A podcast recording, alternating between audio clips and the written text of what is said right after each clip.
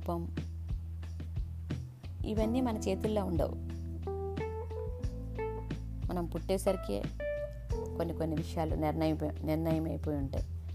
అలాంటప్పుడు ఎవరినైనా వాళ్ళ రంగు గురించో రూపం గురించో విమర్శించడము వెక్కిరించడము ఎంతవరకు సమంజసం? చాలామంది ఎప్పుడు ఎదుటివారిని వెక్కిరిస్తూ ఆనందం పొందుతూ ఉంటారు.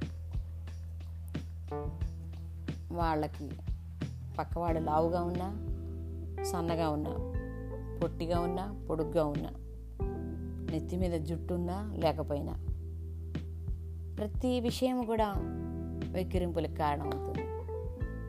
అదో ఆనందం వాళ్ళకి.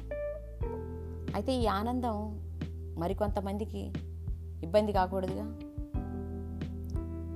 జోక్స్ అయినా వెక్కిరింపులైన దేనికైనా ఒక లిమిట్ ఉంటుంది. అది అవతల వాళ్ళు కూడా ఎంజాయ్ చేయగలిగితేనే మంచిది. అలా కానప్పుడు అది చాలామందిని వేధించి వాళ్ళకు మనశ్శాంతి లేకుండా డిప్రెషన్లోకి వెళ్ళేలా చేస్తే మాత్రం అటువంటి వాటిని ఎప్పుడూ ఎంకరేజ్ చేయకూడదు. చాలామంది కాలేజీల్లో కానీ ఇతర ప్రదేశాల్లో ఇటువంటి వేధింపులు టీజింగ్లు ఎదుర్కొని కుమిలిపోతూ ఉంటారు. కొంతమంది డిప్రెషన్లోకి వెళ్ళిపోతారు. కొంతమంది అమ్మాయిలు అయితే తమ రూపం గురించి రంగు గురించి కామెంట్స్ విని ఇక ఎంత ఇదైపోతే ఎంత బాధపడతారంటే వాళ్ళు ఇంట్లోంచి బయటికి వెళ్ళడానికి కూడా ఇష్టపడరు. కొందరు ఆత్మహత్యకు కూడా పాల్పడతారు. చిన్న విషయానికి అలా చేస్తారా అనుకోకూడదు. చేసేవాళ్ళు ఉన్నారు. అయితే మరికొంతమంది ఉంటారు. వీళ్ళు ఇవన్నీ దాటుకుని జీవితంలో అన్నీ చూశాక ఒక స్టేజ్కి వచ్చి పెద్ద కంపెనీకి సీఈఓగా కూడా ఎదిగిన వాళ్ళు ఉన్నారు అటువంటి ఒక మహిళ గురించి ఇవాళ మనం తెలుసుకుందాం. దానికి ముందు అందరికీ నమస్కారం. హార్ట్ టు హార్ట్ స్వాగతం. నా పేరు శోభ. అయితే ఇవాళ మనం చెప్పుకోబోయే మహిళ పేరు రాధికా గుప్తా. వీళ్ళ నాన్న డిప్లొమాట్ కింద చేసేవాళ్ళు విదేశాల్లో సో పాకిస్తాన్లో ఉండగా పుట్టింది రాధిక. ఆమె పుట్టేటప్పుడు వచ్చిన కొన్ని ప్రాబ్లమ్స్ వల్ల ఆమె మెడ కొంచెం వంకరగా ఉంటుంది. అలాగే కొద్దిగా మెల్లకని ఉంటుంది. ఇందులో ఆమె తప్పేముంది? అయినా సరే చాలామంది ఎప్పుడు ఆమెను విక్రిస్తూ ఉండేవాళ్ళు. వంకర మెడపిల్ల మెల్లకన్ను పిల్ల దానితో ఆమె ఇంగ్లీష్ యాక్సెంట్ని కూడా విక్రించేవాళ్ళు కొంతమంది నిక్ నేమ్స్ పెట్టేవాళ్ళు. ఒక్కో దేశంలో మూడేళ్ళు ఉండేది. అక్కడ వాతావరణంకి అలవాటు పడేలోపే ఈ వేధింపులు వెక్కిరింపులు ఎదురయ్యేవి. సరే కామ్గా తనలో తనే బాధపడుతూ ఉండేది.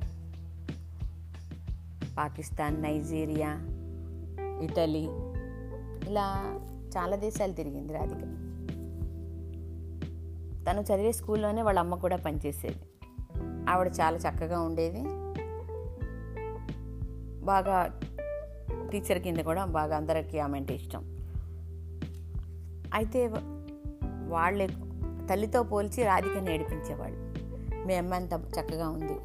నువ్వెందుకు ఇలా ఉన్నావు? రాధిక ఏం చేస్తుంది? ఆమె తప్పే ఉంది అందులో. ఇంకా కుమిలిపోయేది ఇంట్లో. ఏడుస్తూ కూర్చునేది. అయితే ఇవేవి ఆమె చదువుకి దానికి పెద్ద ఆటంకం కలిగించలేదు. చక్కగా చదువుకొని పెన్సిల్వేనియాలో వాటన్ యూనివర్సిటీలో గ్రాడ్యుయేషన్ పూర్తి చేసుకుంది. అప్పుడన్నా తన కష్టాలు తీరిపోతే మంచి ఉద్యోగం వస్తుంది అనుకుంది కానీ సుమారు ఏడు ఇంటర్వ్యూల్లో రిజెక్ట్ అయింది. దాంతో ఆమెకి నిస్పృహ ఆవరించింది. ఎందుకు జీవితం? కిటికీలను దూకి చచ్చిపోతే పోతుంది అనుకుంది పక్కనే ఫ్రెండ్ ఉంది. ఆ మాట అన్నప్పుడు వెంటనే ఆమె భయపడి ఈమెని సైకియాట్రిస్ట్ దగ్గర తీసుకెళ్ళింది. వాళ్ళేమో నువ్వు చాలా డిప్రెషన్లో ఉన్నావు హాస్పిటల్లో చేరన్నారు. లేదు లేదు నాకు ఒక ఇంటర్వ్యూ ఉందని చెప్పింది. అంతా చెప్పి అన్ని రుజువులు చూపించాక సరే వెళ్ళరా ఇంటర్వ్యూకి అన్నారు. ఆ ఇంటర్వ్యూలో ఆమె ఉద్యోగం సాధించింది. అదే మెకెన్సీ కంపెనీ. చాలా ప్రముఖమైన కంపెనీ అది. అక్కడి నుంచి రాధిక వెనక్కి తిరిగి చూడలేదు. అసెట్ మేనేజ్మెంట్లో ఈమె చాలా పేరు సాధించింది.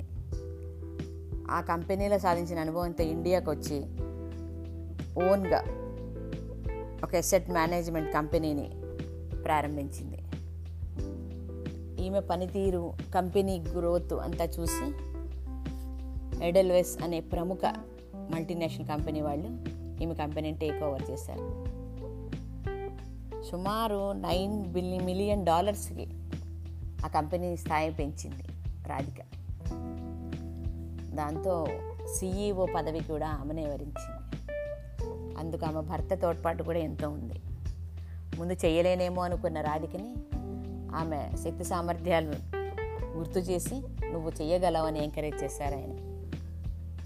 దాంతో రాధిక ముప్పై మూడేళ్ళ వయసులో ఎడల్వేస్ కంపెనీకి చీఫ్ ఎగ్జిక్యూటివ్ ఆఫీసర్గా పదవి బాధ్యతలు స్వీకరించి ఈరోజు కూడా విజయవంతంగా నడిపిస్తోంది. అంతేకాదు త్వరలో తల్లి కూడా కాబోతోంది. ఇంకా క్లుప్తంగా చెప్పాలంటే రాధిక గురించి. ఆమె ఒక గ్లోబల్ సిటిజన్.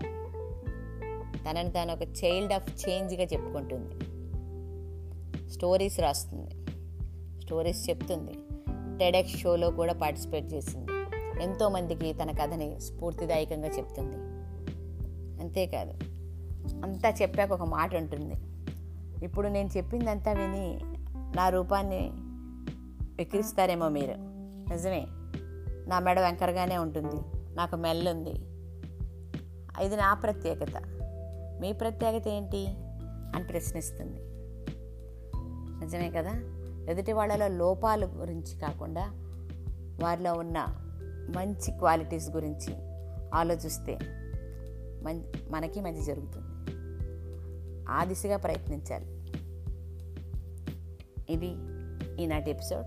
తిరిగి మరో ఎపిసోడ్తో వచ్చే వారం మళ్ళీ కలుద్దాం. అంతవరకు బాయ్